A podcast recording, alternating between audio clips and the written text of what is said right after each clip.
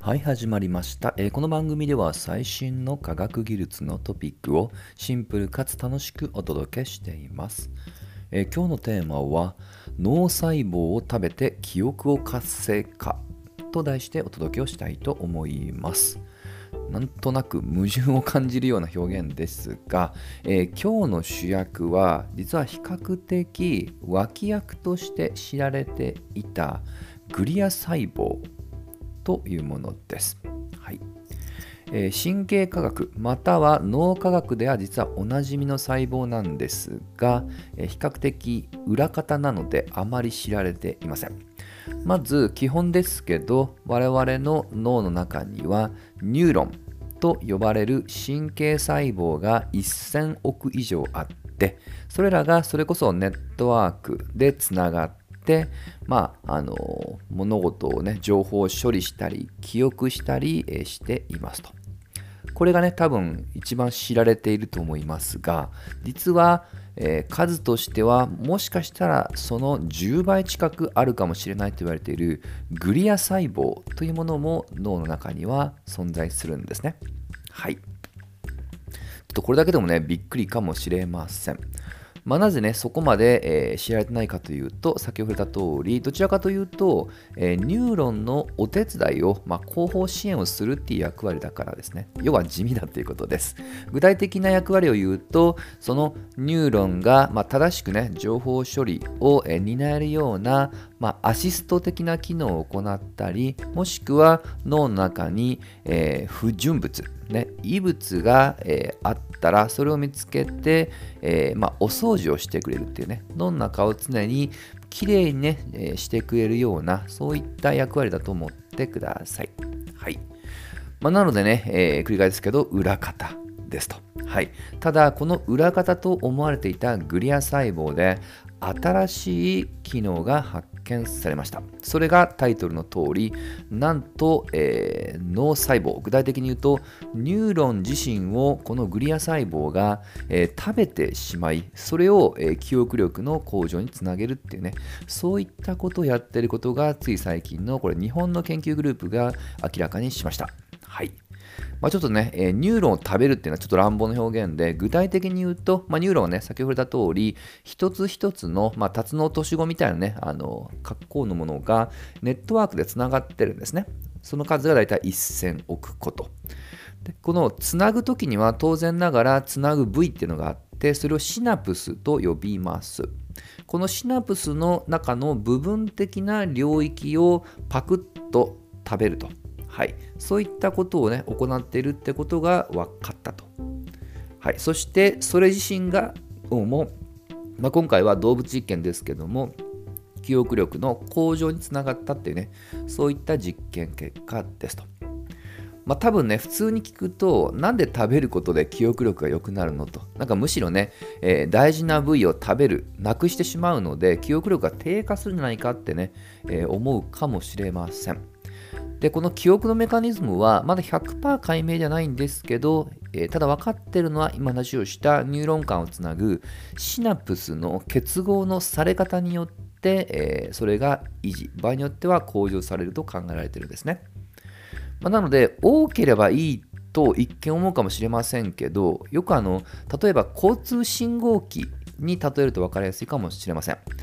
シナプスは交通信号の機械だと思ってください。当然ね、えー交通信号機あった方が交通が、まあ、円滑にね、進みますよね。まあ、ただですよ、これ多すぎても逆にこれ混乱させますよね。よくあの線路を多くして線えー船山に登るっていうね例えもありますけども多ければいいってもじゃなくやっぱりね無駄なものっていうのは生じてきますそしてこの、えーグリア細胞は、えー不要なシナプスをパクッと、まあ、しかも不要な部位をパクッと食べて邪魔な信号機をね、えー除去してくれるっていうねそういった役割だと思ってください。はい、これですっきりと交通機っていうのがね、えーまあ、その本来の役割を発揮できると、はい、そういったイメージですね。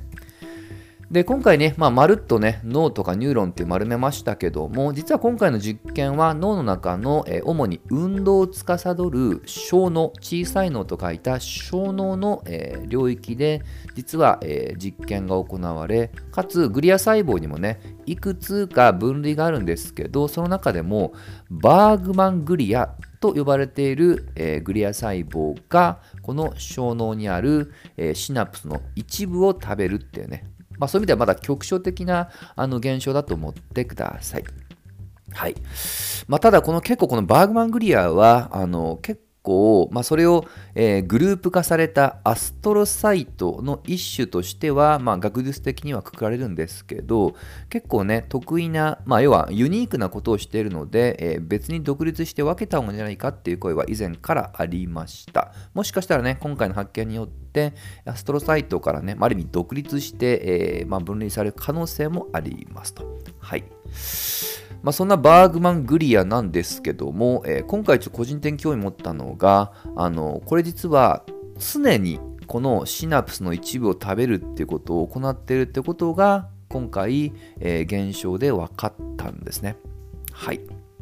ちなみになぜやっとね、今分かったかというと、これはもう単純に、えー、この実験のね、えー、精度といいますかね、ものを見える能力が高まったっていうところですね。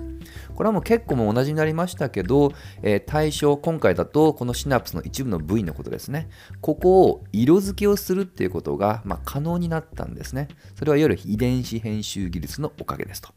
でこの色が変わったところを今度はさらに解像度が高い最新の電子顕微鏡ってのを使ってこの組み合わせで従来見れなかったものが見ることができたと思ってください。はいまあ、これはこれでね、あのまあ、こちらの方もある意味変な話ですけど、えー、この実験器具の発展がね、つまり裏方自身が、まあ、主役級の活躍をしたから今回見れたって言い方もできますと。まあ、ちょっと話がそれるので、えー、まあ、そういったものがね、この今回の実験では、え、ま、活躍してるよっていう点ですね。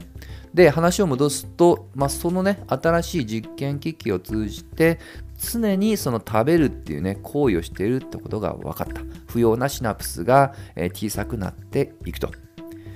でしかも、なんと、えー、これあの、それによる、えー、脳としてどうなったのかっていうのは分かんないんですけど、他のニューロンの他の部位も実は食べるっていうことをしてるっていうことも今回分かったんですね。うんまあ、ということはね、今回はね、えー、このマウスのあの動物実験での記憶力ってもね、測る手段があったので、あ、それとの因果関係があるねっていうことがね、証明された、記憶力向上に役立ったって言えたんですが、もしかしたらそれ以外にもこの脳の記憶だけじゃなくその認知情報処理の行為に直接的に貢献をしている可能性は少なからずありそうなんですね。うんつまりグリア細胞自体は裏方では全くなくもっともっとねフロントに、えー、直接的に支援をしている役割だっていうことがどうも、えー、見えてきたっていうことです。はい。実はこのグリア細胞は、あの知る人ぞ知るどころか、もう業界の、ね、方々にとっては、むしろあの注目されている細胞です。でもう啓蒙書とかでも出てまして、私が読んで面白いなと思った本を一つだけ挙げると、えー、これあのタイトルが、もう一つの脳というね、これブルーバックスの本ですね。あの結構これはね、初めて脳を知るって方にもおすすめです。歯ごたえはありますけども、このグリア細胞の、まあ、今後の期待とかね、ちょっと今日の話にも関係するようなね、えー、グリア細胞の隠れた活躍度合いがわかるかと思います。まあ、例えばサッカーに例えるとね、今まではね、そもそも試合にも出ないフィールドプレイヤーというよりは、マッサージをしたり、選手のマッサージをしたり、えー、例えばスパイクを磨いたりとかね、まあ、そういった裏方のイメージでした。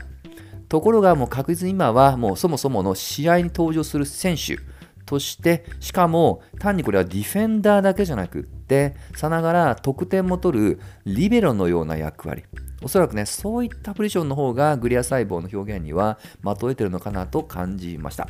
で今後おそらくこのグリア細胞が、えー、ガンガン点を取るね研究成果が、えー、発表されていくんじゃないかなと感じましたので、ぜひグリア細胞を覚えていただければと思います。といったところで今日の話は終わりにします。また次回一緒に楽しみましょう。